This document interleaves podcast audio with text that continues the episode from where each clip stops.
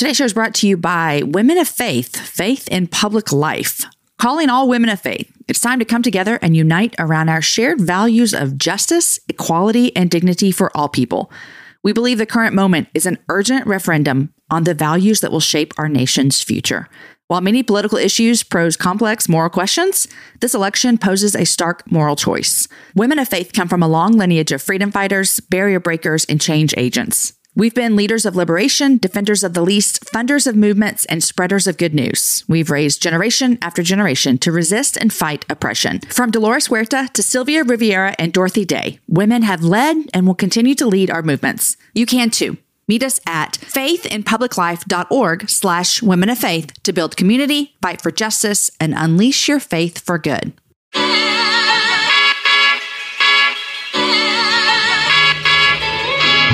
This is the Relevant Podcast.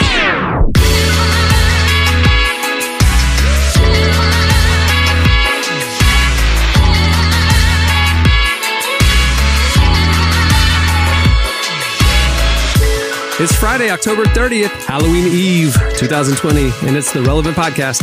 Here in Orlando, I'm your host, Cameron Strang, and joining me from Loverland, Virginia, it's Jesse Carey. Hello, hello. From Nashville, Tennessee, artist, producer, mogul, Derek Minor. What up, though?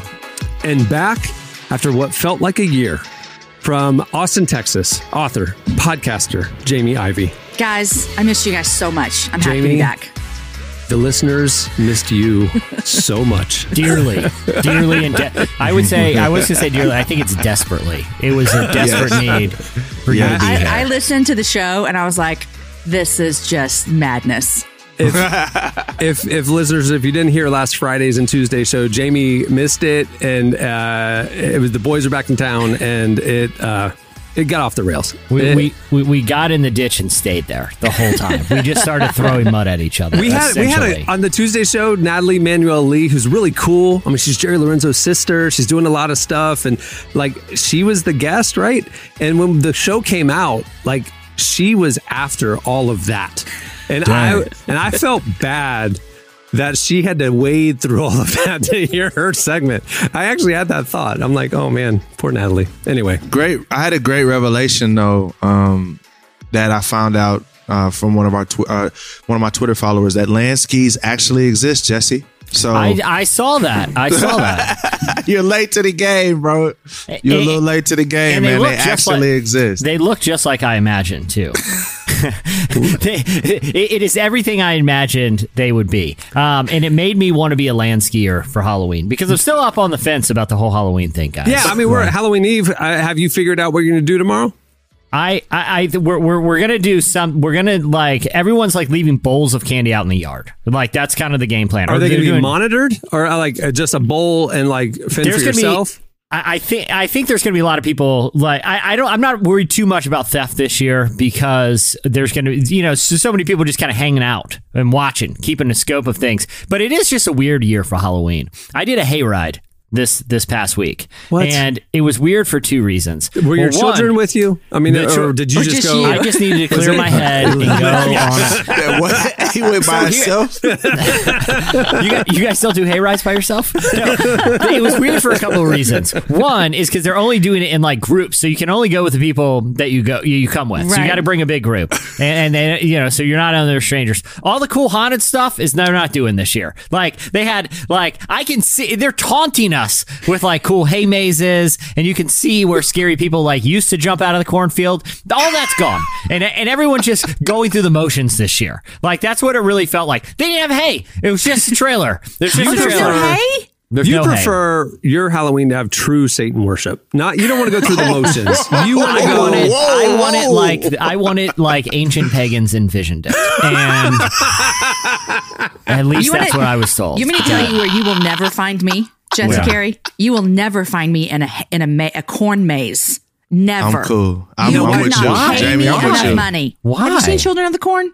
Uh, Yeah, no, exactly. I That's haven't. the thrill. That's the thrill of the season. The thrill's been gone. The real world's too scary, and they're and they're they're not even. They're, no one's even trying to pretend scary. Also, it's been unseasonably warm too. So when I was at the hayride place, it was like out in the country, and there was like a, a farm stand with like pumpkins and and and produce. You know, or, or you know, random fall things. You know, produce that people buy for decorational purpose, not to eat. Like the big squash, you know, Yeah, that's the- exactly. the, the kind of not looking right. We're- yeah. we're, we're still in that. We're still in that phase where uh, people will buy edible food and just put it in their house as decoration. But that's a digression. I was there, and it looked like, and it looked a lot of people. And, and and I don't mean to sound. Um, I, don't want this to sound like I have any sort of like gender biases, but this is just an observation from this particular farm stand, right?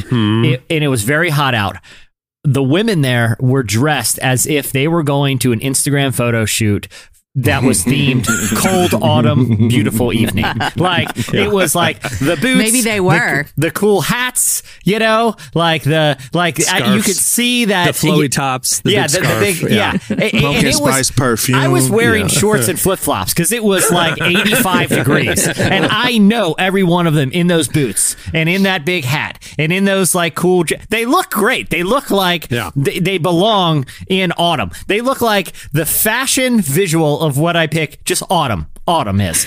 But Right. the, the problem was it was 85 degrees. We're going to a hayride without any hay. And it, it, everyone's just going through the motions. We're just going through the motions. You know, It's we're not just, a hayride. It's just a truck ride. It's like just growing truck up in It was Columbia, a- Tennessee. It was just a trailer around a farm. And but we're willing ourselves into having a good time. But listen, I would rather people be in good spirits and at least pretend it's normal. You Why know? wouldn't Why wouldn't you go on a, uh, a hay maze, Jamie? Because you could die in there. Oh my gosh, someone stick. I, I just I don't like scary things. Anything that could potentially be scary, I It's just am a out. maze. It's just a No, no, maze. no, no, no, But no, there's no, that no. like it's I would start feeling like I was suffocating. Like I, I would I would you know someone would find me 20 years later. this in is what the Bible over. talks about, like garbage in, garbage out. Like you allowed scary movies into your psyche and is affecting your spirit. Like well, I, listen, I this don't is not even. that. This is not even scary You movie. just I literally don't want just to feel said trapped. that it was Satan worship, and then now you're trying to switch it back. no, Jesse and I know. cannot have Hey, both. Jesse and I are, are are true originalists when it comes to holiday celebrations. We go back to the core. That we're both very serious about this. If we're going to celebrate Okay. Halloween, we're doing pagan worship the way the founders intended. So you know. I, I, it's, Well, it's black people die first in every scary movie. So I don't do corn mazes. I don't do haunted houses. I don't do I don't do trips to lakes or none of that stuff on Halloween. I, I keep my black butt in the house, and that's what we do. Well, so well Der- Derek, I feel like my character in, in I might my character in horror movies will might last a little longer, but I feel like I I die the most grisly death. Y- yeah, you're- Because I'm you're, like, there's almost nothing at to- the end. Yeah, Yeah. guys, there's nothing to worry about. I'm gonna go out there and show you, and then I walk back in. I'm like, see, I told you, and I fall, and you see there's like an axe right in my back, Yep. and it's like, exactly. well, Wait, have y'all seen on Netflix? What's his name? Uh, Ho- Howie Hubely. You probably haven't seen it because the Adam it is, Sandler. I turned Yes. it on and fell and quickly fell asleep. Like I was like, okay, this is. I this watched is- it with my teenage boys, and that's exactly who it's for is teenage boys. Except for there's some inappropriate things that I was like, oh my gosh, please tell me you don't get this, and they got it, which was Of alarming to me as a mom. it. Yes, Yeah. yes, They're but it teenage is boys. I'm classic sure they Adam can- Sandler dumb.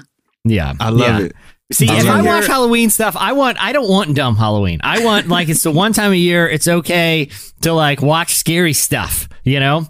And yeah, that's I- what the Bible like- says. The Bible says think on things that are good, pure, and true, except for Halloween season. Hey, there you are there's ghosts in the Bible, guys. That's listen. If Hey, we want, yeah, they, they and they spoke to the dead. I mean, there were seances. I mean, like, like there's a lot of EBGB stuff in the Old Testament.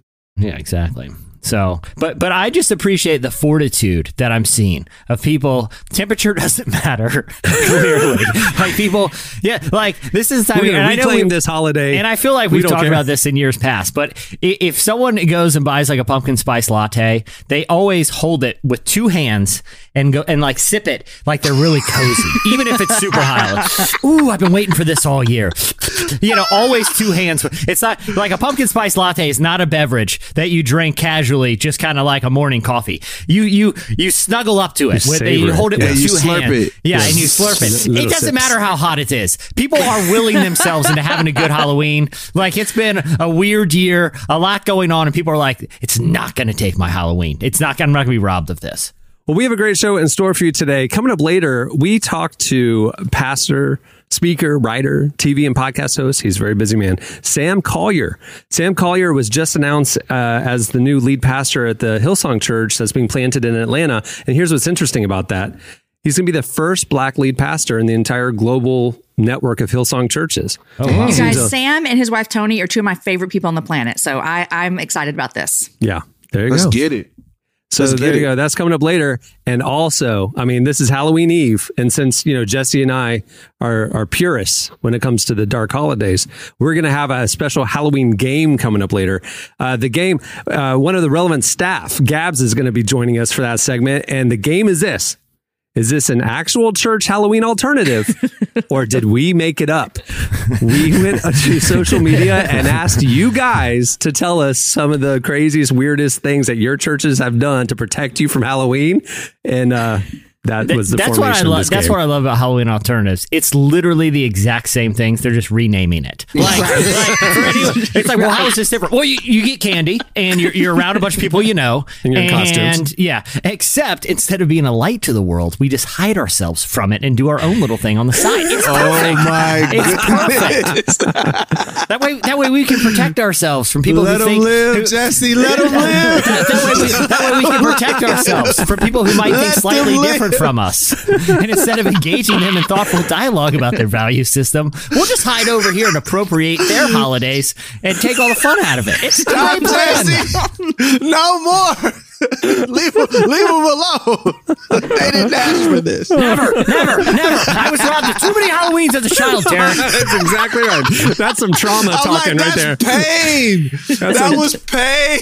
That's trauma coming out right there, You're hearing folks. childhood. You're, you're hearing someone. You're hearing a kid in the church parking lot looking at the neighborhood right across the street. They're way more fun. They don't have to take ten minutes to hear a message. We get it. Can we just have one night where we're doing something at the church that there's not some agenda? Just one.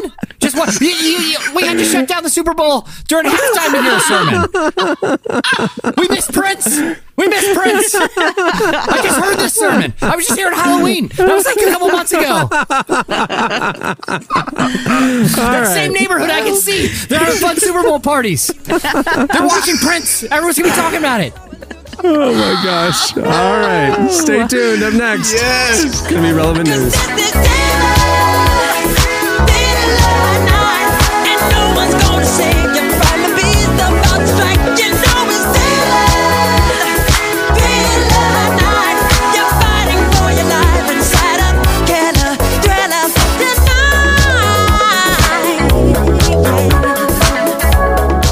Listening to Michael Jackson. Song is Thriller. Well, today's show is brought to you by UHSM. These days, finding affordable, quality healthcare is more difficult than ever. So, if you're looking to save up to 50% on your healthcare expenses, listen up. You don't have to wait around hoping healthcare will improve in the U.S. Instead, join millions of Christians who are choosing health share memberships like UHSM. UHSM is a nonprofit Christian health share with a sole mission of helping you achieve your best health. Protect your health with modern health sharing from UHSM, including programs with prescription benefits from CVS Caremark, no cost telehealth visits, and access to 1 million doctors and providers. Satisfy your medical needs and save up to 50% with UHSM Health Share. UHSM is member to member health sharing and it's awesome. See why millions are choosing this Christian alternative to traditional insurance. Ask if you qualify for UHSM membership today. Call or text 833 367 8476.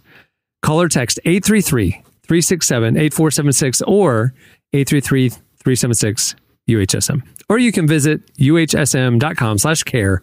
That's uhsm.com slash care. I'm going to be, Jesse, I'm going to be tomorrow night, Halloween night. Uh, we decided we're going to not trick or treat. My son doesn't want to. He, he wants to hang out at the house. So we're going to be out in the front yard. We're going to be carving pumpkins. We're going to decorate the yard. We're going to be giving out candy. And uh, I'm going to be playing like Halloween music real loud Yeah. and stuff. So Thriller will be I on, will the, say on this. the playlist. I will say this. A lot of people in my neighborhood have been compensating because they know there's, you know, they know it's a weird year and they know trick or treating is probably a bust. They, the decorations have been all out. I got a neighbor who literally has fog machines. Like I come out, like if I if I like walk out of my house in the afternoon, my yard is covered in a creepy like Wait, fog. wait, the fog machine's going 24 just 7? around the clock. I mean, it, it, it, it's it's sort of That like seems unnecessary. it, it's it's sort of megachurch style where it'll go shh, and then it's about it's about two minutes and then you know Yeah. like it, it- I it's, have a it's fog healthy machine. it's a You healthy need to amount bring it of out, fog. Cameron. Yeah, I you need to bring a it fog out. machine. Yeah. Yeah. I used to throw at my last house. I used to throw Halloween parties. Like growing up, I never Halloween wasn't big in our house, and so as an adult, I experienced the freedom that I could do whatever I want. So I threw Halloween parties, and so uh, 600 people would show up at my house. We had DJs. We had. I was. It was When crazy. you were a child or your no, last no, no, home no. as an adult? No, okay. as an adult. Oh, a few you years back you backslid for real. real bad. And so I have over the top Halloween decorations because I'm not really into actually Halloween, but you got to theme your parties. You Yeah. got to make a memory for everybody. Right. Got to have Instagram moments. So I got all that stuff. I'm going to, uh, we're going to put it all in the yard this year. We'll see what happens. you totally should. We're going to scare the, scare the neighbors. All right. Well, joining us to tell us what's happening this week at the intersection of faith and culture, please welcome Tyler Huckabee for. Relevant news. Hey, Ooh, Tyler. that's a bop, boy. Still pretty spicy, isn't it? That junk is a, that's a That truck's vibe. got legs. It's not as off putting as the old jingle. It's, uh, I just imagine Pitbull hopping on that joint going crazy. Yeah, it's got that Florida flavor. You know, we're a few hours from Miami, Khaled. but but Pitbull and DJ Khaled pretty much have you know influenced everything that comes out of the state. So, all right, what do you got, Tyler? Uh, well, the first thing that I want to talk about, uh, this isn't exactly uh, uh, fun news, but it's news that I feel like we do need to cover. Cameron and I, you were you and I were talking about this.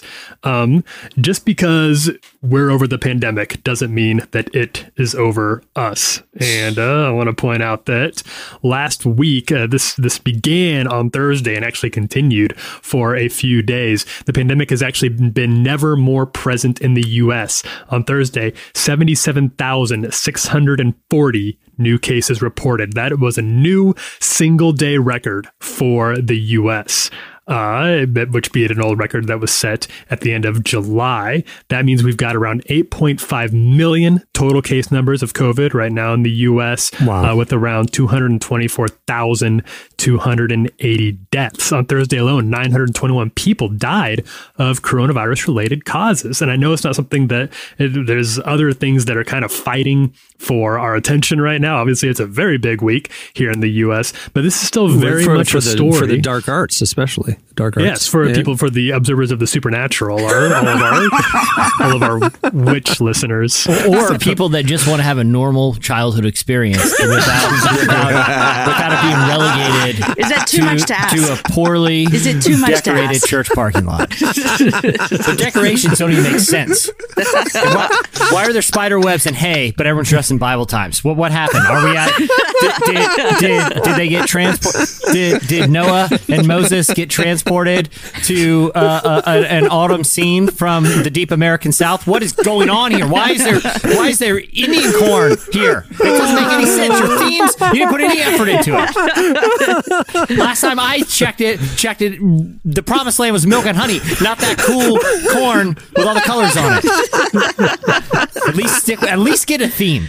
That's all. A minor Oh my theme. gosh. Big- this is a, this is a big week. This is a big week for for a lot of a lot of people. That's what All Tyler was saying. I'm trying to get you back, Tyler. Sorry. I appreciate that. Uh, Tyler, just a you get more me. details. You get me. They don't even have a theme. it's all over the place. There are some more uh, details here. Uh, the, uh, the the spike in case, though, is actually taking place in the Midwest now. Uh, the virus has surged in places like Illinois, Indiana, Michigan, Minnesota, Nebraska, and Wisconsin. Uh, NBC News uh, spoke with Dr. Jay Butler. He's the deputy director for infectious diseases at the CDC, and he said that he thinks the new wave is probably being driven by what a lot of us have been trying to do: smaller, more intimate family gatherings. Um, so even though a lot of us have been pretty good, I think about observing those big, you know, avoiding movie theaters and big concerts and all of that. Some of these small, we're getting a little bit, we're getting a little bit lazy and a little bit sloppy in some of these smaller family gatherings, and that's where we're seeing a lot of this spread coming from. He also said, "quote We get tired of wearing masks, but it continues to be as important as it's ever been."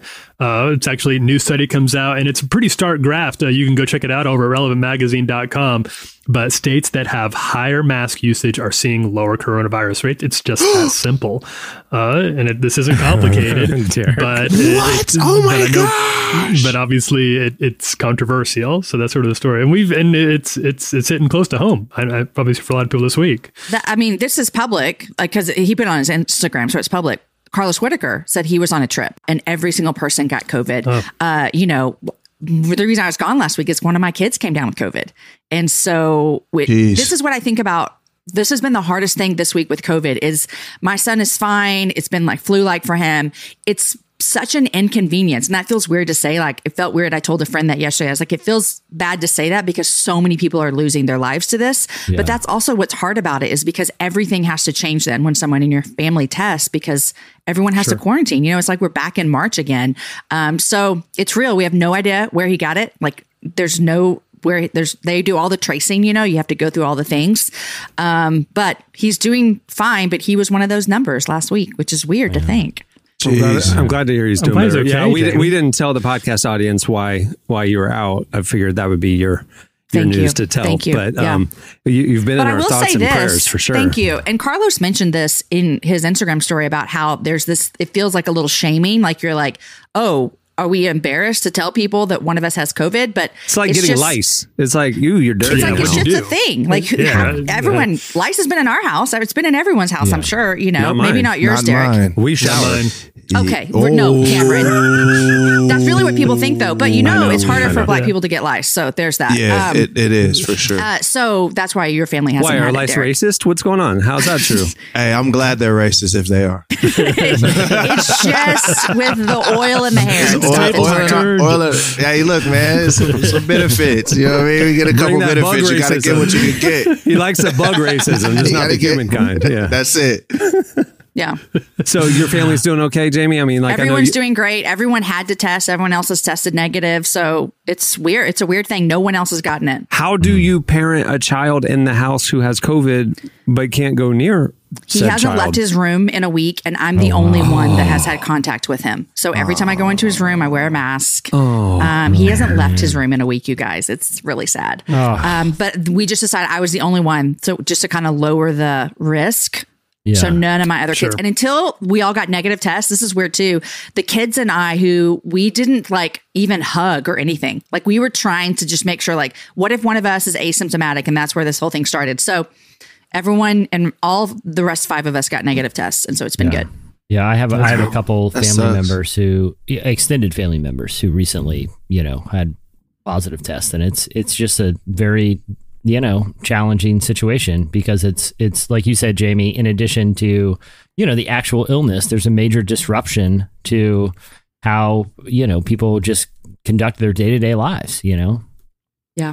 Yeah. the the it's affecting us so much too like uh, again not to diminish the the deadliness of it but the inconvenience and how it's just affecting things the people who recover are still their lives being affected. The university of florida i'm a big college football fan. University of florida uh, had an outbreak a couple you know a week and a half ago whatever. They canceled a couple of games or moved you know moved them to december.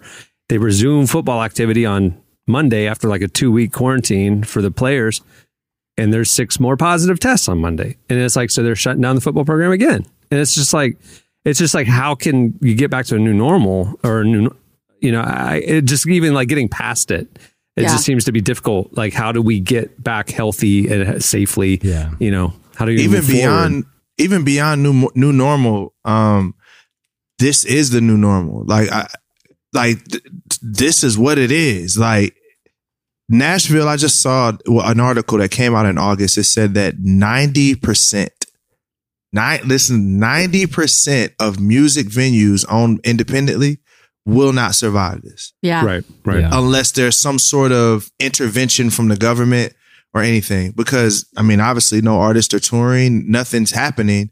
And these guys, they're not going to survive. And that is the soul. I mean, Tyler, you know this. That's the soul of Music City is being able to come here Yeah. on a on a Friday, Saturday, Sunday, and and just catch different shows uh throughout the city. We got like, and I think that's what makes the politicizing of this so ridiculous because it's real.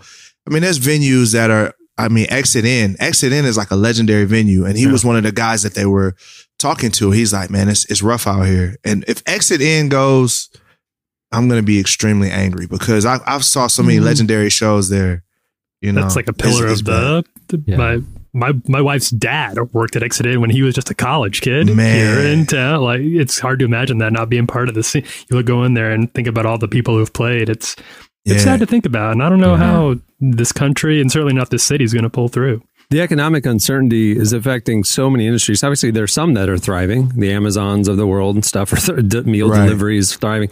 But like media, like the first thing, like like relevant uh, businesses like us are supported by advertising, 100% advertising revenue. And uh, if you read the industry publications, and traffic is way up, people are spending more time consuming media right now. Uh, but uh, advertising is plummeted, and and and so for us, like this year versus last year, we're down at least 80% in revenue, at least 80%. And so our staff is way smaller than it was. Our overhead, we had to pull back in so many ways just to make it through. And the economic uncertainty is affecting all the companies that normally would be marketing in the fall season and all that stuff. And it's like they're not, they're just not spending the money. Everybody's scared of the unknown. Yeah. And so the the ripple effect of the uncertainty of this elongating is just really hard. This is really hard. You know, everybody's like, it's three months, we'll get through it, and now it's like six months. And Fauci said, this isn't the third wave. This new spike, he said, this is the first wave. Still, Yeah. Wow. Oh wow. Yeah. Yeah. Yeah. I mean, it's like that in the publishing world too with um, books. I mean, you know, you think about people who are losing income and losing money. There's just there's not that extra money to spend on books like they would have in 2019, and so everything's down. It's crazy. Yeah. Speaking gigs are gone. Yeah. Yeah. Someone said this is the nine. This is our. This is this generation's 9-11. Like you just remember when things changed, and it's just like it's never going back It's yeah. to the way it, Like they, are like this things, is yeah. what it is. Yeah. I, I, w- I was watching the the new season of uh, Chef's Table about barbecue, which is on Netflix. Fantastic, by the way. But they Really, had really there was an episode. Did you see it, Tyler? Yeah, I I, saw it thought it was, I Yeah, thought it was it- excellent. Th- th- there's this one about this woman. She's like 85 years old and has been like a pit master for five decades. And, you know, she was kind of talking, you know, she runs a small kind of little place in Texas and she only cooks barbecue on Saturdays. It's like a big deal. People come wait in line basically all day to, to, to get Start at barbecue. 8 a.m. They Yeah. line up at 5 Yeah. a.m. to eat barbecue at 8 a.m. and, and it kind of you know do. but the people end up just kind of hanging out and she was kind of just pontificating about how it's cool that you know people will you know spend most of their time you know driving 30 45 minutes to work in the morning they you know obviously this is pre-covid that that that this was filmed or or they spend a lot of times in their commute or they th- are thinking about you know they don't live around the people they actually share their lives with you know? Like they, they're not in close physical proximity to their friends. They can't just walk over to their friend's house you know? Just the way that our modern lifestyles have been sort of designed is everyone's spread out you know every everyone's even if you live in the same town as someone it can take 45 minutes to get there you know and you know because of that people's lifestyles it, a lot of it is spent in solitude, just kind of driving around, or it's too, too inconvenient. This is really, I think this, uh, you know, I, when I was watching that last night, I was kind of thinking about how COVID will really kind of change that. Like how I, you know, people are gathering with the people who are close to them and, uh, you know, not doing a lot of big group stuff. But I think a lot of people are going to reorient their lives because there isn't, you know, everyone's working remotely. So a lot of people are, at least, you know, people who who aren't in kind of the the retail or, or service industry. And so I think a lot of people are going to reorient their lives, and I think we'll kind of see a swing back at some point to very localized communities where you know hmm. people the, the the the people who people spend the most time with may not be like their coworkers or the people they go to church with. It might be just their friends and neighbors. You know, I really kind of can see that kind of shift. My neighbors back. are terrible, man. Like I don't, I don't My- like me them. and my neighbors hang all the time. It's I know you, you do. But I'm just saying. I'm That's just saying, rare, though. I think. But yeah, but but but I think but what it, and it is but it is very rare. But I think it's going to Mm-hmm. become increasingly non-rare. I think a lot of people. I think this is going to you know to some degree. So just- neighborhoods will become like dorm dorm wings where E- you exact- kind of like a new kid's coming on and you're kind of like checking them out. Do we want them on our in our wing? Hey, you know, we just like- we just we just had some new people brought them over brownies instant friends we're instant friends they're part of the you know but i do feel like look that's i feel like people are going to rethink about people who live in close physical proximity Hmm. because no one's going anywhere it's either you, you get to know the people right around you or, or you kind of isolate you know at the beginning of uh, COVID, uh, you know, all of our staff started working remote, and I was like, oh, "This is great. We didn't miss a beat. This is great. We like the flexibility. It's wonderful. No problem." Six months in, I was talking to uh, somebody on our staff yesterday. I was just like, "I kind of, I don't want to stay here." You're Like I kind of want, I mm-hmm. miss, I miss going to lunch with everybody. Yeah. like mm-hmm. we had fun, and like when we were together, fun ideas would happen, and then Yeah. relevant would mm-hmm. created fun things. And now we're all just like isolated. I haven't seen Clark in person in like what a, a year, man. I mean, it's like nine months. It's, It's, crazy. so weird. Yeah, which I I've think never seen Bree in person. No, that's true. Our project I've manager was never- hired after manager- remote. Tyler has never to- met. Who I talk to every more than I met my parents, more than my closest friends right now. all day, every day, and Uh-huh. they've never met. And it's just like that's weird, you do, know. do, do any of you guys hang with your neighbors like people that live right around you Since lately, I really do. Yeah, yeah, that's Yeah. the thing. I see Oh, wow. mine every. I, I talk to mine pretty much every day. You know, like uh, literally. I mean, you know, extended. Con- you know, I would say we're all like friends now. Jamie, mm-hmm. Derek, do you, are you guys neighbor? we people? don't. We live in a neighborhood that has a lot of older people in it, and we live on four acres. Like I can't even see a house, a hmm. neighbor house, Yeah. if That's when I'm dope. outside, and so I don't. It's not like you see them walking to the mailbox. I could go. Yeah, never Jesse, my estate is so large that I can't even see. It, dep- it depends on what wing I'm in. Um, the help. I will converse with the help from time to time. I, um, nah, we don't. Our neighbors are kind of older, and a lot of them are are yeah. Nah, it's just we don't really. They're really. mean. No, it's not that. It's just everybody's kind of kind of sticks to themselves. But I, I was thinking as you were talking, Jesse, I'm like that. That might actually be a good thing for communities to begin to speak. Like I know my neighbors, but I don't really hang with my neighbors. Like we all know each other's names, but we don't really kick it in that way. Um, and I- for me, it's been really hard because a lot of my friends are actual musicians. So a lot of our bonding happens in the studio, Yeah. happens while we're on tour. But I'm like, I thought about it, you know, like maybe it's better that this has been a good thing and a bad thing for me because part of me, most of my social life was work, Hmm. but parading as a social life. It wasn't actually a social yeah. life. Now, Mhm. since I don't have a lot of work in a in a sense, I'm starting to build an actual social life, like literally just hanging with people that have nothing to do with nothing. We're just, I just like you. So I've been finding all of my friends, re- remembering like, man, it was cool when I just sat and played. I've been playing 2K every night and it's been amazing. Just, just You can play with my kids, Derek. Yo, hey, tell them to add me. Yo, tell them to add me. They would die if they played 2K with you. Can you do that in different I'm a- locations? yeah, I'm a, is he Xbox or uh, PlayStation? oh, I don't know the answer to that. I think Xbox. Oh gosh. Okay. Uh, I'm gonna text you my, Oh my gosh. username, and I- then my we'll, kids we'll are get going on. to lose their ever loving mind. This is so Hey, fun. Let's do it. I'm gonna text you my username right now. Hit me up too. Um, We play 2K. Uh, uh, my name's Gnarls Barkley. You're lying, love bro. it. Is that your real name for real? Gnarls You, Barkley. you stole Gnarls Barkley.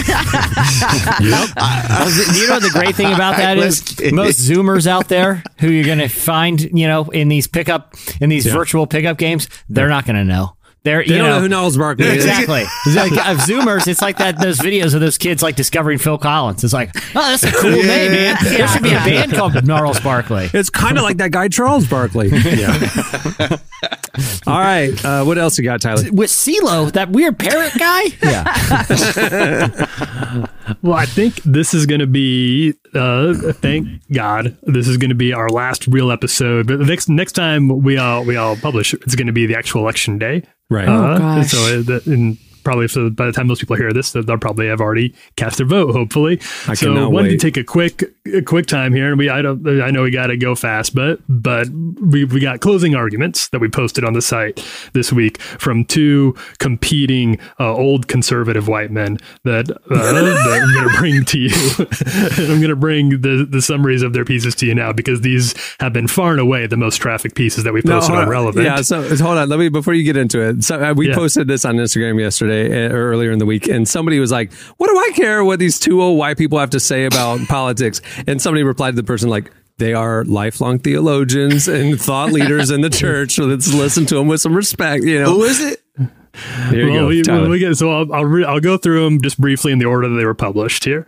Uh, the first one came from John Piper. Now, uh, relevant. We've had we've covered a lot of what John Piper says. Sometimes positively. Sometimes we've taken some issues with some of the things that Piper has Is published. he farewell? Is he farewell, Rob Bell? Yeah. Is that in, uh, Piper? he was That's him. farewell Rob Bell. Yeah. He Okay. was Yeah, the he kind of like the only like Christian meme I know of that has like existed, like stood the test of time for a long time. So he's he's an interesting guy, author of Desiring God, which is the name of his website where he posted a very long post about his thoughts on the upcoming election. Now, he did not name he did the, tr- the words Trump and Biden do not appear in what he wrote, uh, and and he but he. He, I don't know why, because he wasn't exactly. It's pretty easy to figure out who and what he's talking about here. But that was obviously that was obviously a choice on his part to to not name them. Um, he said, and this is a quote from him. Uh, he said, "I think it is a drastic mistake to think that the deadly influences of a leader come only through his policies and not only not also through his person. Flagrant boastfulness, vulgarity, immorality, and facetiousness are not only self-incriminating; they are nation corrupting." Uh, he goes on to say, "quote." Is it not baffling then that so many Christians seem to be sure that they are saving human lives and freedoms by treating as minimal the destructive effects of the spreading gangrene of high profile, high handed, culture shaping sin? Christians communicate a falsehood to unbelievers who are also baffled when we act as if policies and laws that protect life and freedom are more precious than being a certain kind of person. The church is paying dearly and will continue to pay for our communicating this falsehood year after year. Oddly, ironically, he was uh, he was actually talking about his local city council member. That- that's what. really weird. Uh, we gotta get the dog catcher out of there. Yeah, very very heated uh, city. Yeah, mayor mayoral uh, school board campaign Yeah. up there in Minnesota or whatever. Superintendent. Yeah, the Now, it doesn't sound like he's planning on voting on either major candidate. Uh, based, you're kind of reading between the lines here a little bit. He make, he makes it pretty clear that the abortion issue is not a line that he is going to cross or vote he for ended, a, a he ended it. candidate. I thought it was interesting. He ended it with hashtag Kanye 2020. That was Yeah, so, yeah, so unexpected. throwing in the- Kanye's got his one vote. Kanye got his one his first his first ballot. And then he can take it to the He was I on the read the ballot in. Tennessee, by the way. I know that's crazy. Oh, really? Yeah, I, I, I thought about it. Um, um, I, let me shut up. I read the article that Piper put out, and I thought it was, I thought it was really well written, and I thought it was, I don't want to say brave, but I thought it was, I was surprised by it maybe a little bit, and I thought it was really good. Yeah, you don't hear a lot of Christian leaders from any denomination or any stream talking like that. Yeah, Yeah. it was interesting. Uh, and then what was the other one that so we then posted? we got now we got to talk about and it's worth say, noting i think too i should say both of these men have said things like this before this is not a daisy fresh uh take for either of these Dude, given how old these they are, nothing about them's Daisy Fresh. So. Right. i don't think they're as old i don't think either of them are as old as the candidates but that's true. That's true The um, candidates literally have like a combined age of like 150. Like that's not it. I don't. I don't. I'm no. I'm not even Dude, exaggerating. It was Like, something like the candidates are older than the last three presidents I read. It- Obama, Clinton, and Bush currently. yeah, if they were to run for president right Wow. now, yeah, exactly. Yeah. yeah. it's great Jeez. it's great it's good i like it wisdom Wisdom, that only comes from experience. um, so, so the other the other piece that we highlighted comes from Al Mohler, president of Southern Baptist Theological Seminary. So he wrote a piece with the opposing position. He did he did name Biden and Trump both by name. He did not name Piper by name, but it's hard not to see the piece as kind of being in conversation with him. So they're doing they're doing uh, diss articles like a diss track is like a, a rap beef or Basically, something. yeah, this is This is the old white version of a yeah, diss this is. East Coast, This is West Pocket Coast. Biggie. Yeah, this is Meek and, Dr- and Drake. This, Yeah, this yeah, Meek exactly. and Drake right Their, now. their, diss, their diss tracks are like 2,500 word essays. That's like, look, can you get the point? Just tell us who you're voting for. Like, do we not have to decode this? Like, get it. come on, guys. Are you literally both making us decode this? Just tell us who you're voting for. We know the reasons go. why. Okay, we got Back to it. back for the people that didn't get the message. Let's get Look, look, it. look, in both of them, it's like we under. You could just say I'm voting for this person, and and all the reasons you spelled out, I would assume those are your reasons. Like, so let's not go through this whole song and dance. You know, I need to make a beat to one of these articles and just like make a song out of it and literally make it a diss track and like Please yeah. do that, and we can play it next week. Mm, I don't know, man.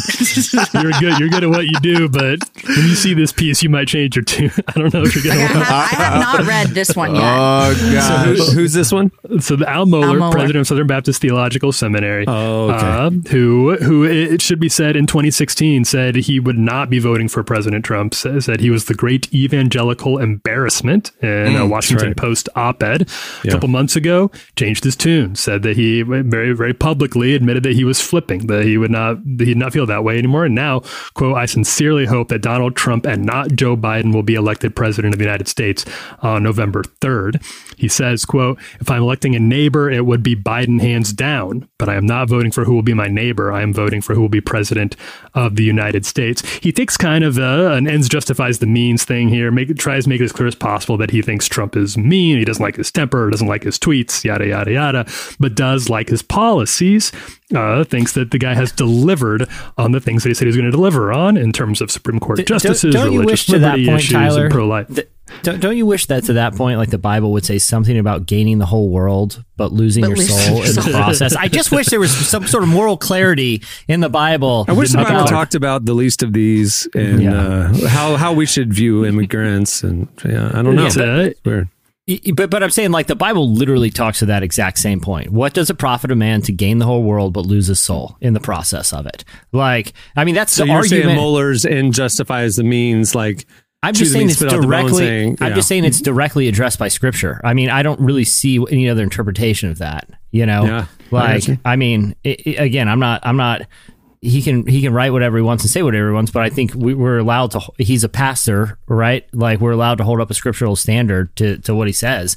I'm just saying that argument doesn't might hold up, you know, for his uh, you know reasoned case, but it seems to contradict a, a very scriptural principle that we're told not to do. We're not told to sell out like that, you know. Hey, the same could be said for for you know people who report, support the Democratic Party as well, though. That is like, you know, uh, I like these aspects. So, Tyler and I have talked about this. I mean, like, if if you're talking about a biblical perspective, you cannot be partisan. You cannot say that Period. either party is completely correct. Both Period. in very important areas, both are correct and incorrect. The thing to me is the blinders on. You got to vote this way because that's the Jesus way. It's Yes. just so ignorant. It- well, I Yes. well to your point, yeah, I think that's that's totally fair. But I also think you know I'm not talking necessarily about the candidate. I'm talking about his argument. You know what I mean? Yes. Where it's like, um, you, you know, the argument of well, this uh, this discount. You know, I'm going back on my word. Uh, you know, which is what he he's doing from from uh, four years ago to to a- a- and using this justification. It's one thing to say this is, you know, I, I think, um, you know, when I weigh the good and the bad, this is kind of where things shake out. But if it's framed as, yes, I acknowledge this kind of, you know, moral corruption, but it's worth it to me. That's that's that's that's different. You know, I just wish people would just be honest. Like, just go on and just listen. I don't want my taxes to go up, so therefore I'm voting for a Republican. Or, There you go. hey, look, I wanna, I want my, I want. You know, more stuff from the government, or hey, I, I believe in this social cause or whatever, so therefore I'm voting. Like, let's just be honest. Yeah. Like, we don't have to to do the moral grandstanding. Like, for me, my personal opinion, I don't care who you vote for, Trump, Biden, whatever end of the day, vote your conscience, do what's best when you go in that booth. But my problem is when you start trying to take these guys and say, this is the moral candidate. Yeah. Yeah. It's like there is no moral There is candidate. no- no. Period. And that that's that's even down ballot. Even if you go to like this is a uh, like we are in America is Babylon. It's not a Christian country. This is a country where anything goes.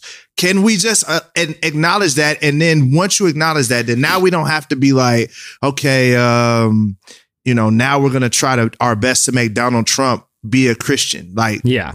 You're just Yeah. twisting yourself in a pretzel for no reason. And I think, Derek, on that point too, about people just saying this is why we're voting. I listened to a great show the other day by the AND campaign, which I'm such a fan of them.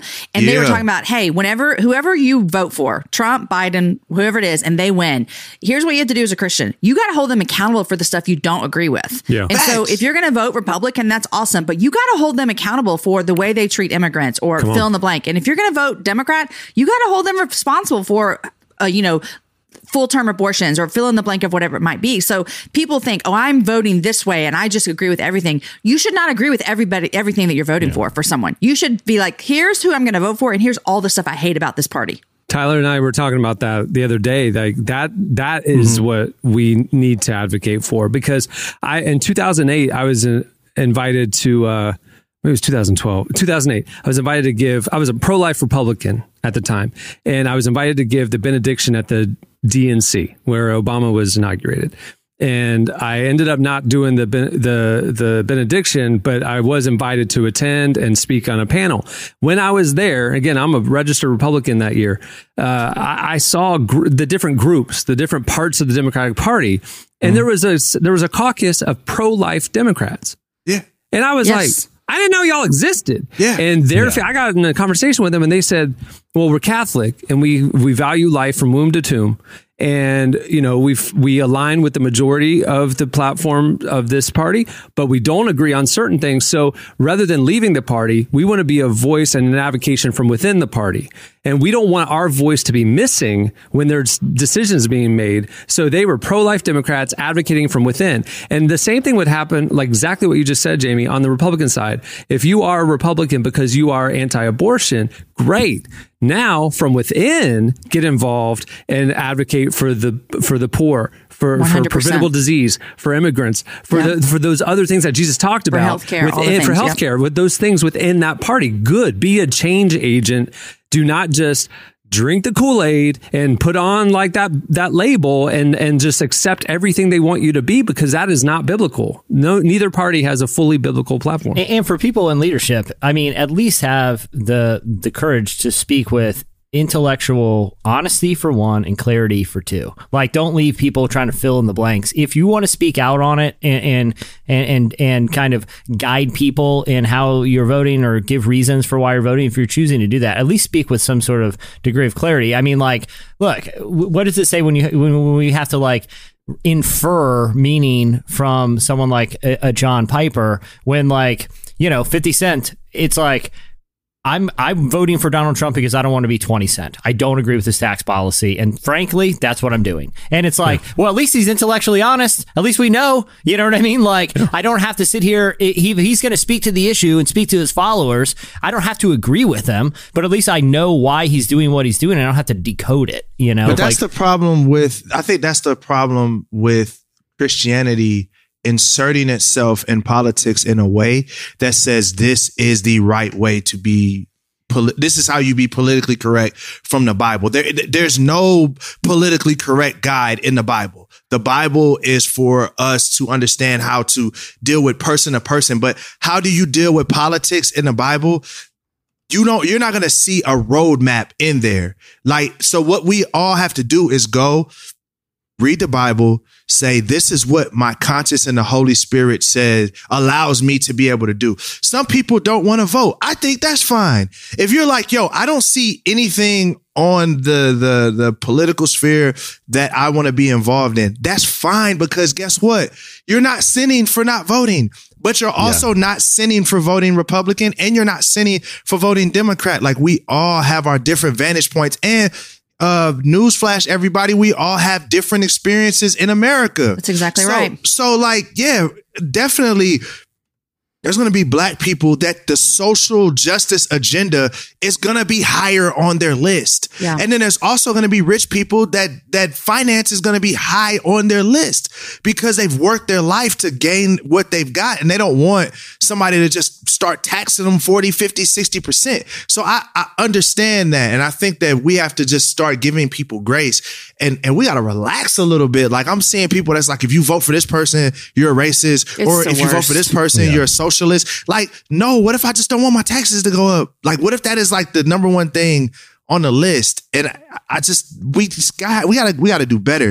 And I think Christians are we're doing an awful job. And this is the problem with the cool club thing because if you're in a church that's all Republicans and you say, hey, I think I might want to vote Democrat, then now you've lost your social equity within the church. That's mm-hmm. awful. Or vice versa. If you're in a liberal church and you're like, you know what, I think I might, I, th- you know, I think I might vote Republican this time. You've lost all your social equity. No one wants to hang with you. They don't want like it's like now you're the subject of that. That's awful. Like we got to do a better job at at having a diversity of thought somewhere, you know.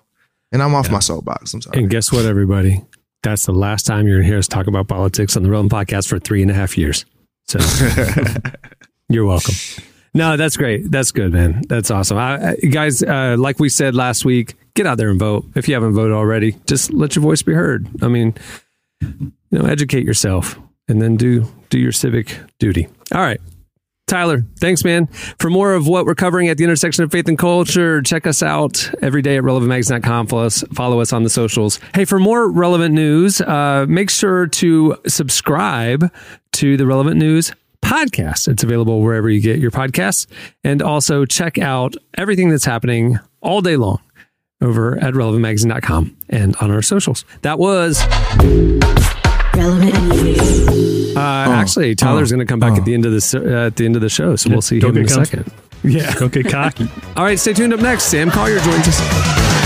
There's something strange in your neighborhood. Who you gonna call? Ghostbusters! If there's something weird and it don't look good, who you gonna call? I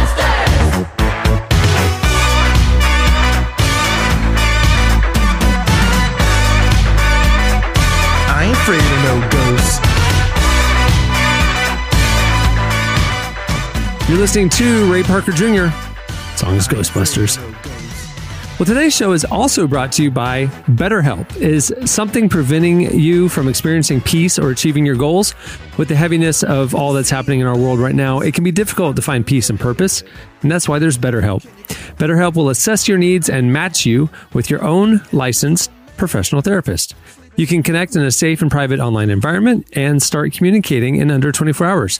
You'll get timely and thoughtful responses, plus, you can schedule weekly video or phone sessions, and you can message your counselor anytime. To top it all off, it's more affordable than traditional offline counseling, and financial aid is available. We want you to start living a happier life today. As a relevant podcast listener, you'll get 10% off your first month by visiting betterhelp.com slash relevant. Join over 1 million people taking charge of their mental health. Again, that's betterhelp, H-E-L-P dot com slash relevant. Well, Sam Collier is a pastor, speaker, writer, TV and podcast host. Man, this guy does a lot. Uh, like I mentioned at the beginning of the show, it was announced this week that he and his wife, Toni, will be the pastors of the new Hillsong Church launch in Atlanta. Our very own Tyler Huckabee spoke with Sam about his journey to this point and his thoughts on being the first black pastor of a Hillsong church. Here is our conversation with Sam Collier.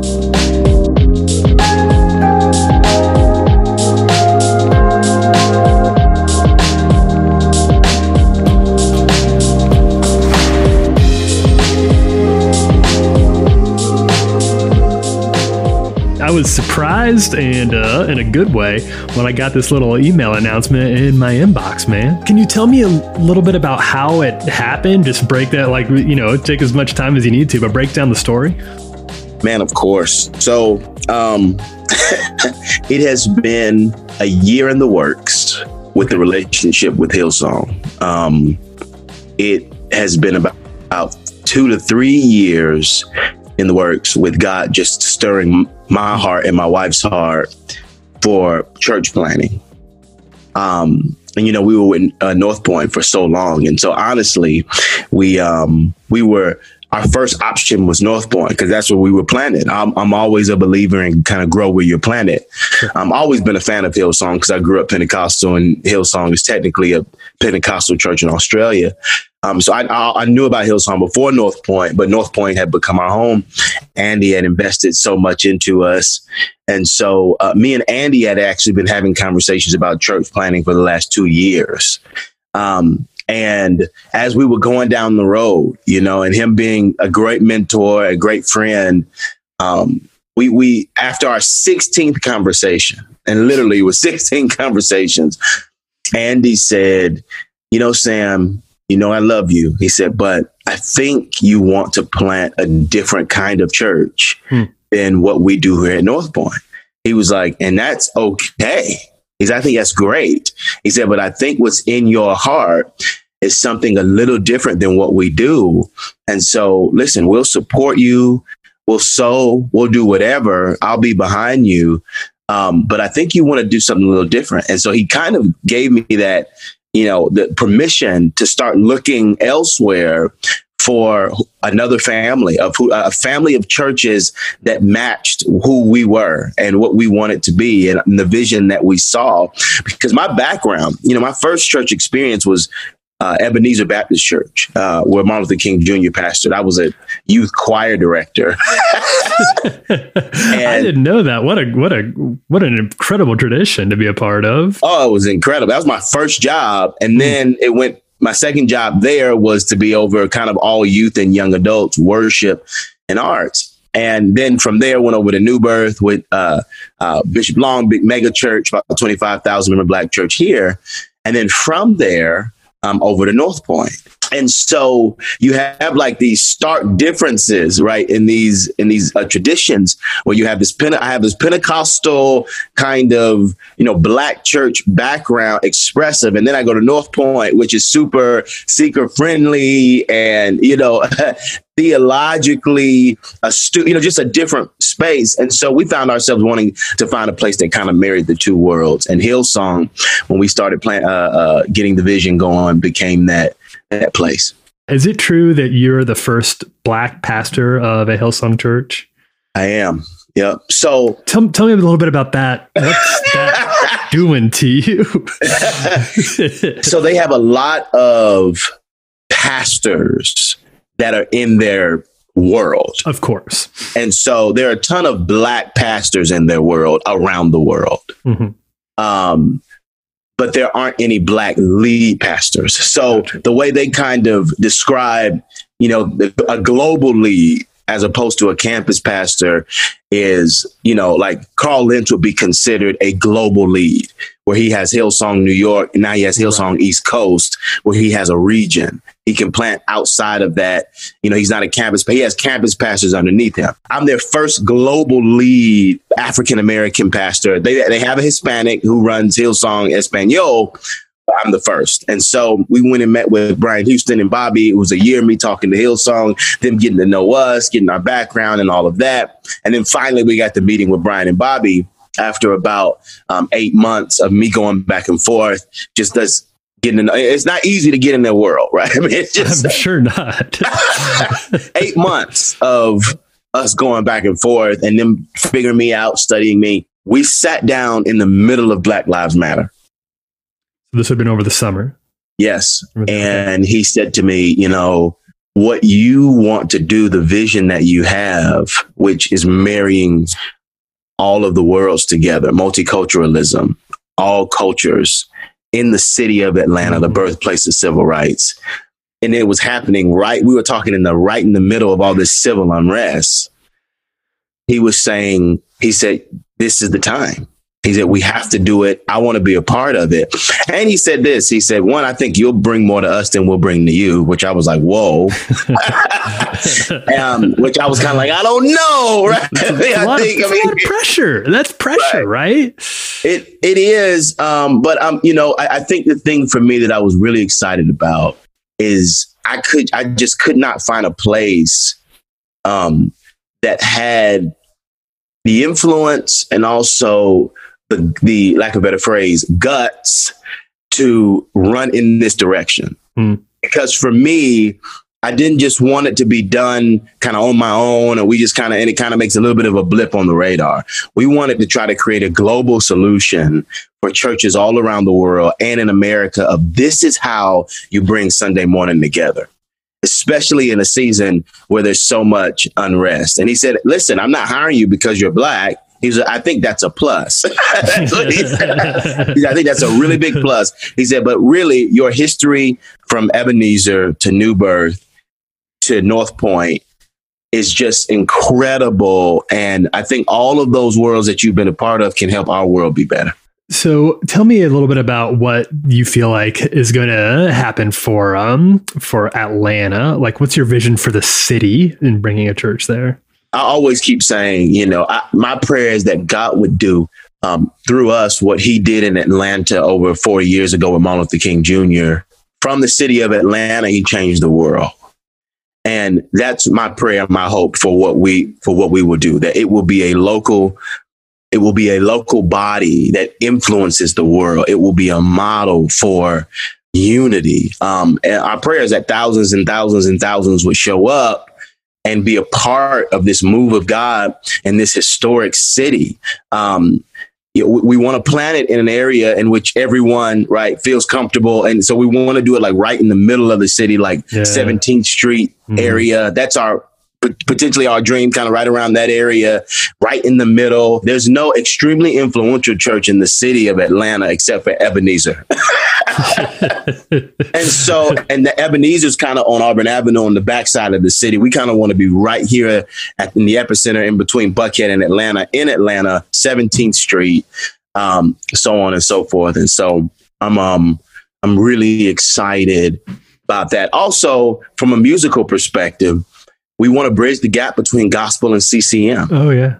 Yeah. That's something that's huge for us. Um, pop and hip hop all in one place, Caribbean, uh, Hispanic, all types of cultures when you're coming to, to worship with us. Every single Sunday, we want to have um, a variety of sounds. And so, even when I was talking to the MD that we just chose to be a part of the team, you know, one of my, it took me forever to find them. It took me about three to four months just because I wanted someone that was well versed in multiple genres that could play gospel authentically and then also give us authentic Hillsong, you know, the authentic Hillsong sound. And so, um, you know, those are to like my my biggest goals. And, and and the last one is that it would be, lack of a better phrase, spirit filled. So we would have an experiential experience with God, um, not just intellectual. It's an interesting time to be planning a church or even be thinking about church right now because the future of the church feels sort of maybe in some ways you don't want to uh, discount the the tragedy happening here. But There's a lot of possibilities too for what church could look like on the back end of a pandemic. So how are you feeling about that? Yeah, man. You know, it, it- you know, it is what it is, right? COVID nineteen is a monster, and as most pastors have said, it has flipped the church upside down. Mhm. It has caused us to think through what really matters in this season and what really matters in the church and what the church is really supposed to be. Is it just about a Sunday to Sunday gathering? Or what does the church become when you can't meet in a physical building? And so, you know, it truly does become about discipleship and family and meeting each other's needs and so on and so forth. And so you have this rise in content, in family, in small groups, but then also um, in messages that help meet people right where they are and missions kind of rise as well. And so a lot of the churches that are doing really well in this season, um, there's a church out in Vegas, Central, um, that I think they fed over 100,000 people during COVID that were going through some different things. Had this little right um, drive through kind of food drive, everybody with masks on and cars are just coming through and they're serving in the city. And so I, I think that that's one of the things that COVID has done is caused us to rethink church.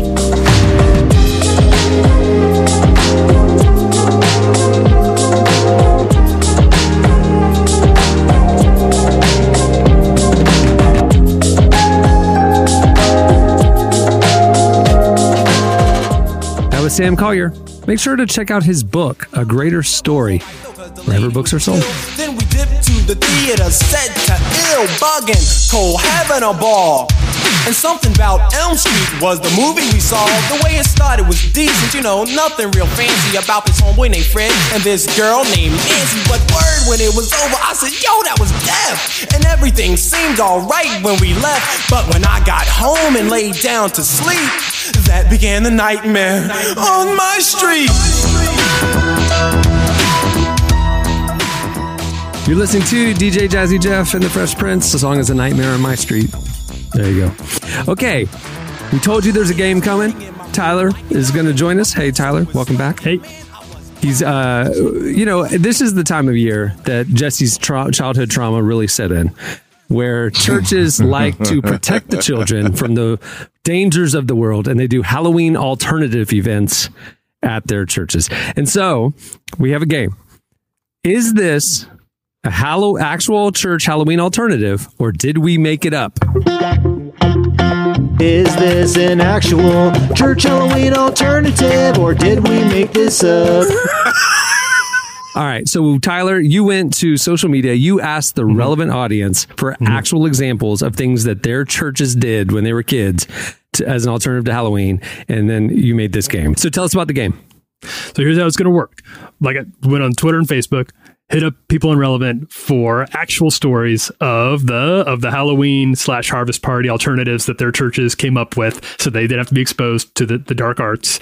And uh, I'm just gonna I, then I made up a few on my own. I'm gonna read you one. You just have to tell me if this really happened, if this is a real listener contribution, or if this is one that I made up. Okay. All right. And as a special treat, uh, playing today, we're going to do teams. And to make it even, because I don't want to play, uh, I have invited one of the relevant staff, uh, Gabrielle Hickey. Gabs, welcome to the Relevant Podcast. Thank you so much for having me, guys. I'm excited to play. Uh, Jesse, are there any get to know you questions that are burning that you need to ask Gabs before we get rolling? Yes, Gabs, what is your all time favorite Halloween costume that you actually dressed up as? Bonus points if it was timely for that year. Like if it was, you know, like if it, the, the the Tiger King equivalent of that of that particular year. I wish I could say I had been more clever. I think the funniest const- costume I have ever worn was probably an avocado. What? yeah, they have Always it at timely. Target. They have they have it at Target. They're pretty great. They've got some fun Always costumes. That's hilarious. Last year, uh, Gabs' sister went trick or treating with us and dressed up as a huge infl- in one of those big inflatable costumes, and it was the poop emoji. And parents, we were walking around the neighborhood, and parents with little children were like, "Oh, that's so funny, child. Uh, she's f- chocolate frozen yogurt." Like they were trying to shield their innocent children from the emoji. I thought it was funny. All right, well, uh, we'll get rolling with the game. We were going to do uh, teams. We were going to have like two teams of two, but just as the game was starting, Jamie's internet cut out. So Jamie is uh, uh, MIA right now. So we're going to do Gabs versus Derek. All You're right, going down. You're going down. Jesse, down. you're the you're the point taker. Okay. Scorekeeper, Uh, I'll, that's be- what I'll be called. heckling. I'll be point taker. heckling all parties. All parties will be heckled by me. All right, here we go. All right, take it away, Tyler. Okay, so uh, so the first question is going to go to you, Gabs. You feel ready? I feel ready. I'm ready. All right. So is this a real user submitted example of something that they did instead of Halloween at their church, or is this one that I made up? Start a little easy. Trunk or treat. At our church, families had to decorate big trunks of food for our church to donate to local in need families, which sounded good, but there was a $100 prize for the best decorated trunk. Okay, this has got to be real because that's a good cause. It's definitely real. It does seem like a good cause, but it also seems like why don't we just give the hundred dollars to? Uh, hey, this person bought fifteen cans of green beans. this person cleared out all the old cans. You know, There's got to be nine dollars worth. Give them a hundred dollar bill right now. Oh my gosh. That's job. right. Good you job. did get it correct. That was a, that was a real one. Good job, right. Gabs. That was easy, man. Y'all going, That- y'all going that was easy on We're starting Gabs. easy. You know what We're starting easy. Come on now. We're starting easy. Church, Make it harder from here, Garrett. use the, So you're up. use the offering to actually give to the people in need that the whole contest is, is trying to serve here. Just, I think that would be nice. I, I was I was listening to NPR yesterday, and they had somebody on who's about food stuff because obviously this year there's a lot of food shortage, and the food banks are you know spread very thin, and th- and this is the time of year everybody does can drives like you're talking about, and and they said please don't send cans. You know the thing is is like if you don't want that food. We don't want that food. Like, can you just make financial mm-hmm. donations because we can order in bulk and like mm-hmm. order the stuff that people actually want? I thought, oh, can drives are bad. Never mind. Anyway. All right, Derek, you're up. What up? A, this is a, I think I'm saying this right, a Hallelujah Ween Carnival. A Hallelujah Ween Carnival. A local radio station was hosting a Halloween carnival with scary games and a sexy costume contest. Our church counter programmed with a Hallelujah Ween Carnival with our youth group worship band playing Christian covers of top 40 songs. Oh, that's absolutely real. No, no, without a doubt, that's real. I'm sorry, Derek. That was incorrect. That was one that I made up. Oh, you tricked me. The whole like I think I'm pronouncing this right. That was was good. like, It sounds yeah, awkward- it sounds it awkwardly so plausible. awkward. Yes, I mean, that- probably- that is that has happened somewhere. But it had this. It's obviously happened. Like That this, has happened. This did happen to somebody somewhere. It just didn't happen. We just didn't get it from a user. Some, but I'm And, sure. and I would have liked to that know what year this hypothetical concert in because right when they were like do do do do they look at each other and they're like have you guys ever listened to the words of Semi-Charmed Life I don't think we should be singing this and they're like it's too late just play it just play it All right. All right, Gabs. One You got- nothing. You, you, there's blood in the water. All right. All right. This one was called the House of Horrors. Our church would rent out unused commercial space and create a house of horrors where you would descend into hell. There was always an invitation and gospel presentation at the end. Skillet came one year and played a show in the parking lot. Okay, this is hard because Skillet Descend is a band from the early 2000s. Yeah, yeah. Gabs is only 22, so she may not. She was pre. She was post Skillet. Yeah, I'm not even gonna say I know that one. but I'm gonna have to say I don't know. This could be real because hell is biblical. I mean, it's aggressive, but I'm gonna have to go with it's real. I have to go with real. Gabs, you got it again. But you are Oh my correct. gosh. Don't stop throwing these softball questions. You give me them. No, I'm Going playing. down. Hey, look, Running Gabby, up they're, score. they're cheating. They're cheating. they're cheating. you know, every time you start losing, you start saying the other person's cheating. All right, time to catch up. All right, all right, here we go. All Time right, to catch up. Let's go. Here it is. All right. So this one is a uh, this this one uh, this one was called a a Shack-O lantern. Our church hosted a harvest party themed after that book, The Shack, by William Paul oh, Young. No. Oh, There no. was a screening of the movie, an Oh, altar no. call, and you could dress up like the different versions of God in the book. Oh no. That did not happen. I, I really hope this one happened That did, that did not happen. Derek, you get you're on the board, Derek. You're right. Oh, that one. Yeah. When you said the shack, I'm like, yeah, it's a no. I- because I feel like people who are into the shack are probably celebrate regular Halloween Well, exactly. It didn't, it didn't go well because half the kids showed up in Lakers 34 jerseys and Orlando 32 jerseys. They just Shaquille didn't get O'Neal. it. Yeah, Shaq, Shaqoween. Yeah. I was gonna say a Shackoween party sounds super fun if it was Shack themed. I bet that would be a really good time. Be dope. All right, Gabs. Uh, trick or preach. Our church handed out Jack Chick materials to give trick or treat to give to trick or treaters instead of candy. The tracts had depictions of hell with kids in Halloween costumes dying in a car crash and being sent there. Oh no. No, no. I, I do think that's real. I do think it's real. My gut's telling me it's real. Whoa there. She did not grow up in that era of Yeah. the church. Tyler, Tyler, Tyler, give if us you the made big this one reveal. up, I'm worried about you. Oh, I made that one up. the old Chick tracts.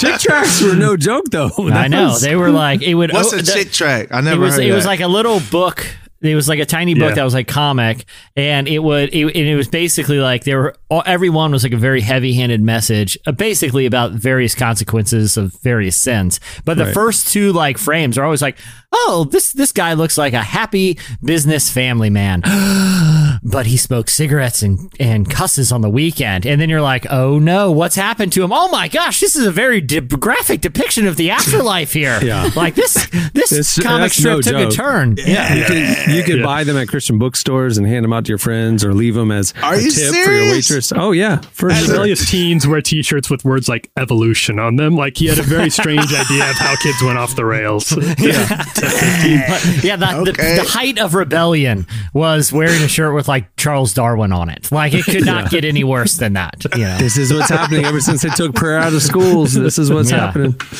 All right. Uh, what's it? So what's the score? What's the now, score? Jesse? I'm winning. Three to one. well, Hey, you know hey, that. hey, okay. I forgot I was supposed to just give you flex score. on your Three boy to one. like that. You know what I'm Three to saying? one. Just- Three to one. I want to relax a little. You feel? Um, all right, Derek. This one was called Heaven's Gates, Hell's Flames. This was similar to a hell house. It ended with a funeral setup that had a mirror in the casket. Oh, that happened. That that absolutely That happened. absolutely happened. That did happen. At my church. Yeah, somebody, yeah, At my someone church submitted that. with Dude, Heaven's Gates, Hell's Flames was like, was like a, a- play, yeah. like a thing that churches would do. Like it was very I- subtle. Oh, though. straight up? It was very. It had all the subtlety you would expect from a from a church Broadway production. Yeah. yeah, yeah, it was A little bad. grace note All right, at the end. Uh, so it's three to two. We need to wrap this up. So let's Okay. do. Let's do. How do we? How do we She do doesn't final? miss. She's unstoppable. She's All right, like so the last round right here, I think is worth five points. Five Okay. points for both of them. They'll both get a five pointer. So if she misses this, Derek could win. Okay, all right. Um, But if she, if you, if you get this, you've I'm, seen it's out of the it's out Hit the me park. with it. all right. He doesn't Um, miss. You know what we should do is have Derek go first. Because if he misses it, she wins anyway. Yeah, yeah. There you go. Just- All right. But This then is the a pressure's on for me. Five pointer Yeah. for Derek. Here we go. Oh All man. right, so this is this is going to this is going to Derek, Derek. first, right? Derek, yeah. All right, Derek. All right. okay. This is how I won the last one. We gotta see if All right. lightning can strike twice. This is this is an All Saints Eve party. All right. Kids dressed up as their favorite Bible characters and were taken through various rooms in the church buildings, all of which had been redecorated as classic scenes from Bible stories and were being acted out by adult members of the church, including Heaven and Hell, where they would check to see if the kid's name had ended up in the Lamb's Book of Life or not. Those Oh poor yeah, that, children. that that happened for sure. Derek, not only did that happen, that's my story. No, no, And this Halloween, I will be doing it to children at my church. oh my god. That is dramatic, Tyler. I'm All sorry, right, so bro. it's it's now seven to three, but a five pointer, Gabs could win it if she gets Uh-huh. one, No pressure. one right. Here we Pressure's go. on. Pressure's on, Gabs. All right, all right, Gabs. This one is called Meet Me at the Pumpkin. Our church had a Meet Me at the Pole style Halloween pumpkin carving party with no scary pumpkins allowed that ended with gathering the pumpkins in the center of the room to join hands around them and pray. Okay, uh, something's not sitting right with me with carving and little kids. Um, oh, I'm gonna have to go with fake. Gabs, you took Oh, it all no. home. You Oh, won. yes. You won. Congrats, Gabs. I'm sorry. Good game. Con- congrats. Uh, You know what? I couldn't have lost to a better person. There you oh go. my gosh, you're so Congratulations. sweet. All right, well that'll do it for the debut of Is this an actual church Halloween alternative, or did we make this up? Thanks, Gabs. It was fun. Thanks for having me on. us. Tyler, you're tricky, bro. You're, hey, you're, you're you're tricky. Some of those I was was- like, I was writing these while I was delivering the the relevant news earlier. Well, listen, before we wrap it up, I wanted to mention a couple of things. Uh, I, for the last couple of weeks, have uh, been, you know, mentioning over at relevantmagazine.com, we've launched a couple of new pod or a couple of new newsletters, uh, a daily top five uh, email of our top five trending stories each day, and also a daily Deeper Walk newsletter. And guess what? Every time I've recorded these things that they were supposed to launch the launch was delayed. So we've been getting emails and tweets from you guys saying, "Hey, where are these podcasts? I, or where are these newsletters? I can't find them." Well, they're there now. So go check it out. Our new daily devotional, Deeper Walk, is launching next, launching this week, and our daily top five email is now live. You can sign up at relevantmagazine.com. And also, big news, little little foreshadowing. This is the Friday episode. On Monday, we will be releasing the November December issue of Relevant Magazine. Huge name A-lister on the cover. You'll have to check it out for yourself. And of course, we'll be telling you all about it on Tuesday's show. But make sure to check out the all new issue of Relevant at relevantmagazine.com coming Monday. Well, thanks to Sam Collier for joining us. You can follow him on Twitter and Instagram at Sam Collier. On that note, we'll wrap it up. I'm Cameron Strang. I'm Jesse Carey. Derek Minor. I'm Jamie Ivey. She's back. All right. have, a, have a safe Halloween, everyone. Don't don't eat candy with razor blades in it.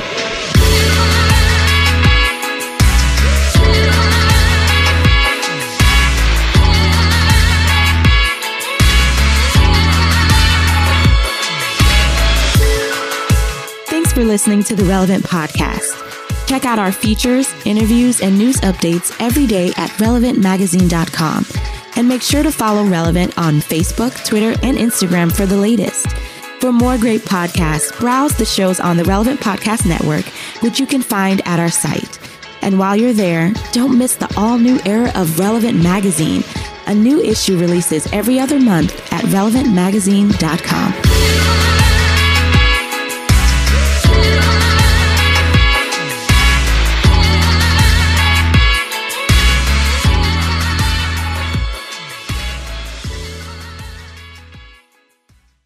Why are there spider webs and hay, but everyone's dressed in Bible times? What what happened? Relevant Podcast Network.